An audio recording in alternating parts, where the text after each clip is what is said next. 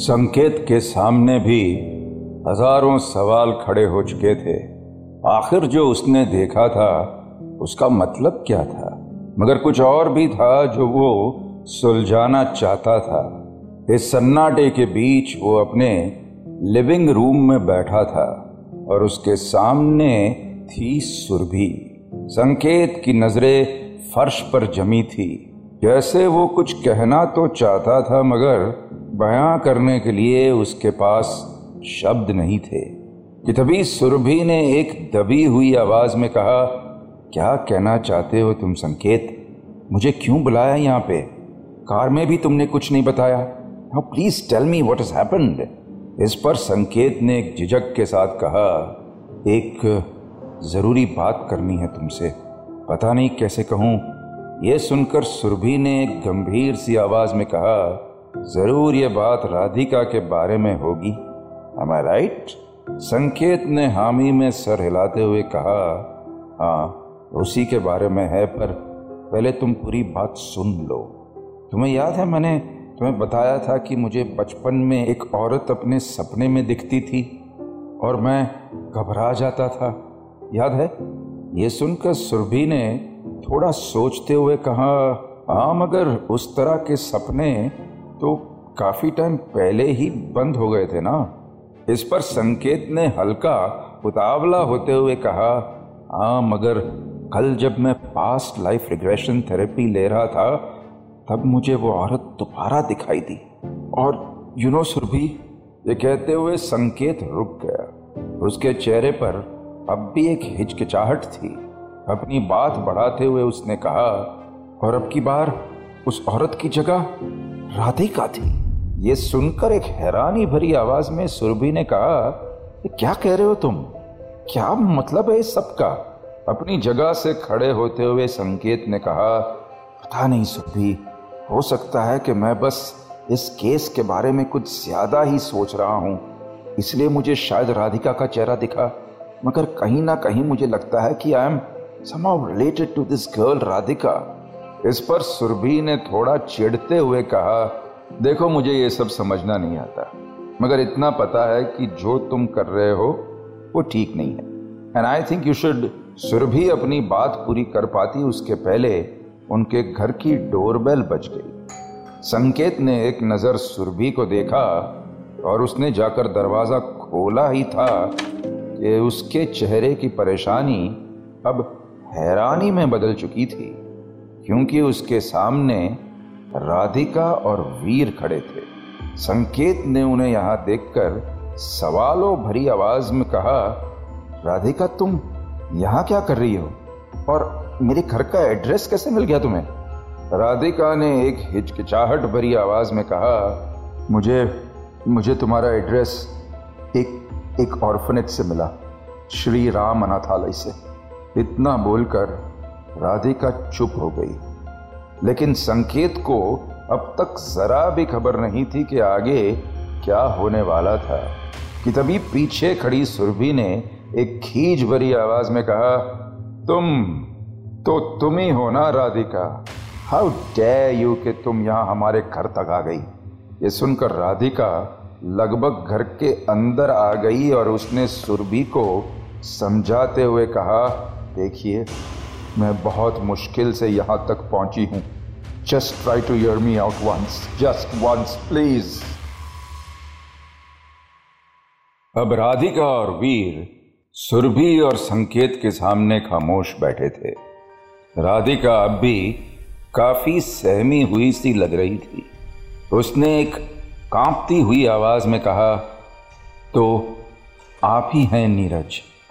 ये सुनकर संकेत ने ना समझी में सर हिलाते हुए कहा वट नीरज कौन है? राधिका ने संकेत की आँखों में आँखें डालकर एक सवाल किया। आप श्रीराम ऑर्फनेज में थे ना? ये सुनकर संकेत ने कहा हाँ मगर उसका इससे लेना देना क्या है? इस पर राधिका ने बात को आगे बढ़ाते हुए कहा, मैं कई दिनों से उस बच्चे को ढूँढने की कोशिश कर रही थी। जो मेरे सपने में बार बार आता था। और यही पता लगाने के लिए मैं इस ऑर्फनेज में जा पहुँची। और मुझे वो बच्चा मिला भी। ये सुनकर संकेत ने थोड़ा हैरान होते हुए पूछा तो तो कौन है वो बच्चा? इस पर राधिका ने एक धीमी आवाज़ में कहा, आप आप हैं वो।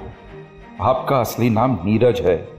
वही नीरज जो मुझे सपनों में दिखाई देता था, जिसकी माँ यानी कि यानी कि मैं उसे ढूंढती रहती है। सुरभि और संकेत के पैरों तले ज़मीन खिसक चुकी थी। संकेत ने खुद को थोड़ा संभालते हुए कहा, और शायद इसलिए जब मैं कल खुद पर हिप्नोसिस कर रहा था तो उस औरत की जगह मुझे तुम दिखाई दी। This is bloody unbelievable Sanket ने बात खत्म ही की थी कि सुरभि जो अब भी हैरान बैठी थी, उसने राधिका और संकेत को देखते हुए कहा दैट मीन्स कि तुम दोनों माँ बेटे हो? How is that even possible Radhika ने थोड़ा समझाते हुए कहा हाँ I am afraid this is true एक पल में संकेत और राधिका के बीच सब कुछ बदल गया था। राधिका अब संकेत की पेशेंट नहीं थी, बल्कि उनके बीच एक रिश्ता था। दोनों के लिए इस रिश्ते को समझ पाना या कोई नाम देना मुश्किल था। मगर उनकी आँखें इस बात की गवाह थी कि दोनों के बीच खून का, प्यार का रिश्ता था। इस बीच वीर भी अपनी जगह हक्का बक्का बैठा था। उसे अब तक यकीन नहीं हो पा रहा था कि यह सब सच हो भी सकता है।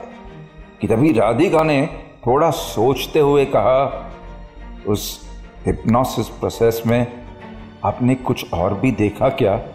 कुछ या कोई मर्डर से रिलेटेड ये सुनकर संकेत ने थोड़ा सोचते हुए कहा, मुझे ऑर्फनेज में आने से पहले तक का कुछ भी याद नहीं था।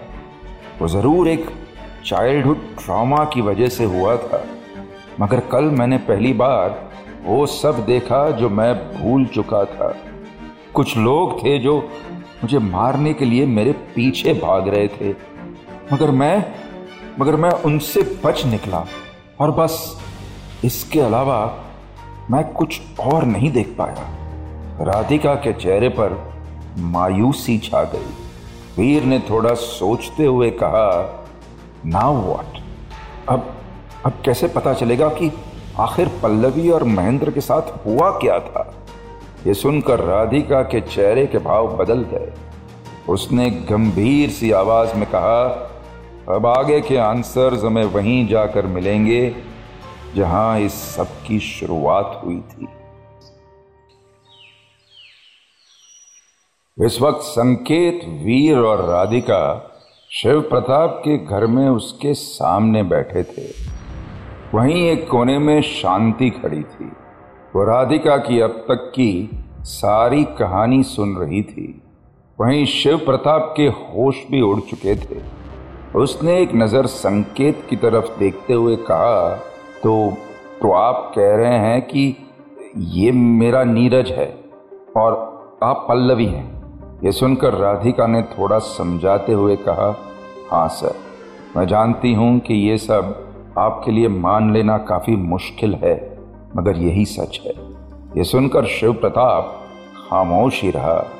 राधिका समझ चुकी थी कि इतनी आसानी से शिव प्रताप उसकी बातों पर भरोसा नहीं करेगा। उसने अपने बैग से एक फ़ोटो निकालकर शिव प्रताप को देते हुए कहा अगर आपको अब भी मेरी बातें झूठ लग रही हैं तो एक बार नीरज की किसी भी बचपन की फ़ोटो से उस फ़ोटो को मिलाकर देख लीजिए। ये फ़ोटो मुझे उसी अनाथ आश्रम से मिला, जहाँ नीरज को लाया गया था। ये सुनकर शिव प्रताप ने पीछे खड़े रमेश से कहा, अरे वो हमारी पुरानी फ़ोटो एल्बम लेकर आना। जाओ जल्दी। रमेश भागकर वो फ़ोटो एल्बम ले आया। शिव प्रताप ने वो फ़ोटो एल्बम से नीरज का वो अनाथ आश्रम वाला फ़ोटो मिलाकर देखा तो उसके रोंगटे खड़े हो गए। वो बार बार उन दोनों फ़ोटोज़ को बड़ी ही बारीकी से देखता रहा और उसके चेहरे के भाव जैसे पिघलने लगे। राधिका के बाद संकेत ने बोलना शुरू किया और साइंस की भाषा में शिव प्रताप को शुरू से लेकर अब तक की कहानी बताई। शिव प्रताप को अब राधिका की कहानी पर यकीन हो गया था। उसने एक नज़र शांति को देखते हुए कहा, शांति? शांति, ये हमारा नीरज है। हे भगवान, कितना ढूंढा था इसे। ये कहते हुए शिव प्रताप का गला भराया था। उसने जाकर संकेत को गले से लगा लिया। संकेत भी काफ़ी खुश था। अपने भूले हुए अतीत को वापस पाकर कहीं ना कहीं उसे भी राहत मिली थी। कि तभी शिव प्रताप ने हाथ जोड़ते हुए राधिका से कहा, मैंने क्या कुछ नहीं किया अपने नीरज को ढूँढने के लिए, मगर आखिर में एक माँ का दिल ही अपने बच्चे की पुकार सुन पाया। तुम सोच भी नहीं सकती बेटी की, तुमने कितना बड़ा काम किया है। तुमने ये बात साबित कर दी कि कुछ भी करने के लिए नीयत होनी चाहिए बस, पैसा और ताकत से कुछ नहीं होता। ये सुनकर सभी के चेहरे खिलखिला उठे थे, सिवाय एक चेहरे के। और वो चेहरा था शांति का। वो बस कोने में अपने चेहरे पर बिना किसी भाव लिए चुपचाप खड़ी थी। इन सब के बीच राधिका की नज़र शांति पर पड़ी और उसने कहा, आप खुश नहीं लग रही।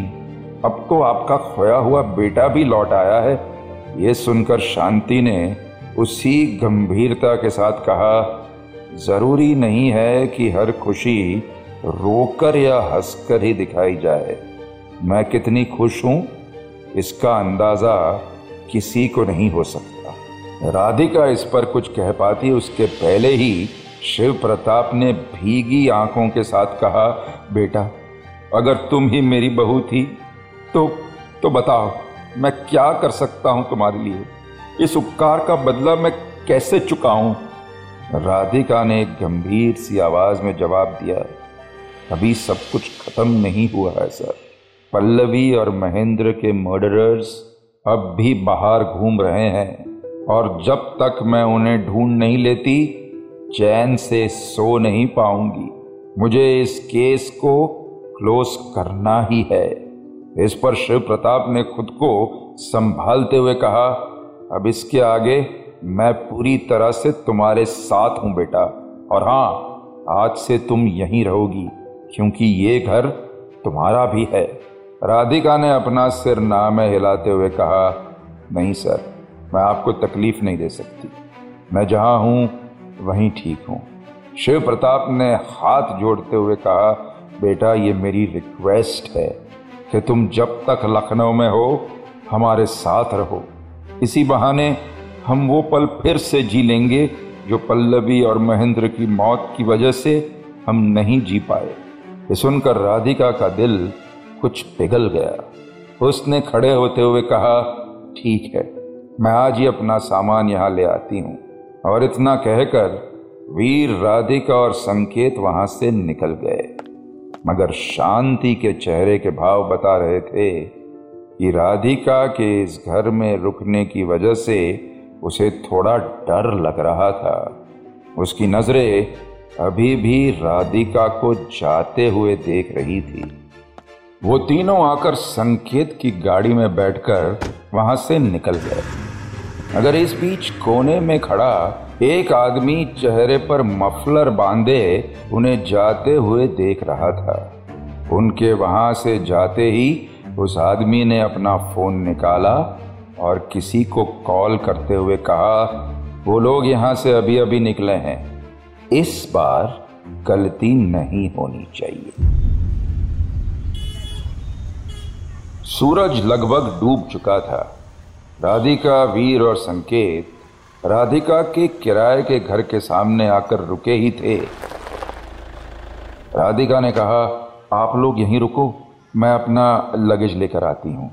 वो कार से उतरने ही वाली थी कि उसका हाथ वीर ने थाम लिया। राधिका ने पलटकर वीर को देखा तो उसके चेहरे पर एक मुस्कान थी।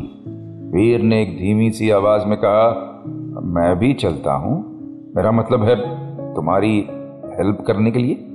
सुनकर राधिका ने मुस्कुराते हुए हामी में सर हिला दिया। घर की तरफ़ बढ़ते हुए राधिका बार बार वीर को ही देख रही थी। वो दोनों दरवाजे पर पहुँचे और राधिका ने ताला खोलने के लिए हाथ आगे बढ़ाया ही था कि उसने देखा, दरवाज़ा तो पहले से ही खुला हुआ है। ये बात वीर ने भी नोटिस की। उसने राधिका को देखते हुए कहा तुमने पक्का ये दरवाज़ा लॉक किया था? राधिका एक सोच में पड़ गई। तभी वीर ने थोड़ा माहौल को हल्का करते हुए कहा you have a lot of things on your mind lately शायद भूल गई होगी। ये सुनकर राधिका ने भी बात को नजरअंदाज करते हुए हामी में अपना सर हिला दिया। वो दोनों कमरे के अंदर आए ही थे कि उन्होंने देखा कि कमरे की लाइट बंद थी। वीर ने अपना हाथ बढ़ाकर लाइट ऑन की ही थी कि एक पल को उनके होश उड़ गए। उनके सामने चेहरे पर मफलर बांधे हुए एक आदमी बंदूक ताने खड़ा था। ये देखकर राधिका के चेहरे का रंग उड़ गया। वो आदमी की बंदूक राधिका की तरफ़ ही थी और राधिका के कदम धीरे धीरे पीछे की तरफ़ बढ़ने लगे। तभी उस आदमी ने कहा, मरने का बहुत शौक है ना लड़की तुझे?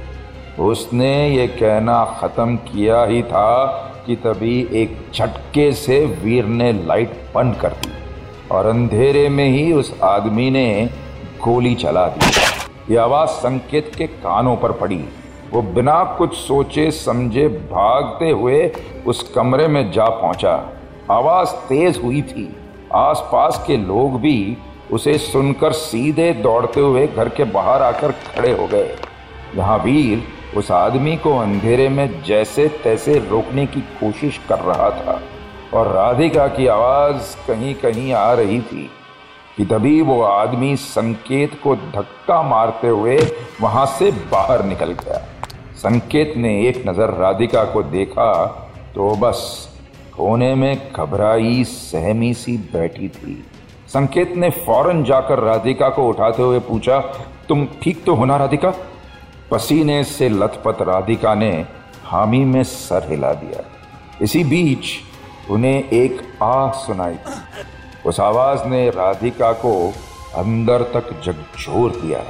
वो भागते हुए आगे की तरफ़ आ गई थी कि उसने देखा, बेड के पास अपने खून से सनी हुई बाँ को लेकर वीर बैठा था। उसके चेहरे पे दर्द था। राधिका लगभग भाग के उसके पास पहुँची। भीगी हुई आँखों से उसने देखा कि ये गोली वीर के हाथ पर लगी थी। संकेत भी भागता हुआ वीर के पास पहुँचा था। तीनों की आँखों में अब एक खौफ पलने लगा था। जितना सोचा था, एक खेल उससे कई ज़्यादा खतरनाक और खूनी होता जा रहा था। अब तक तो बस राधिका ही इस खेल की एक खिलाड़ी थी, मगर अब उसके आसपास वालों के लिए भी एक खतरा पैदा हो चुका था।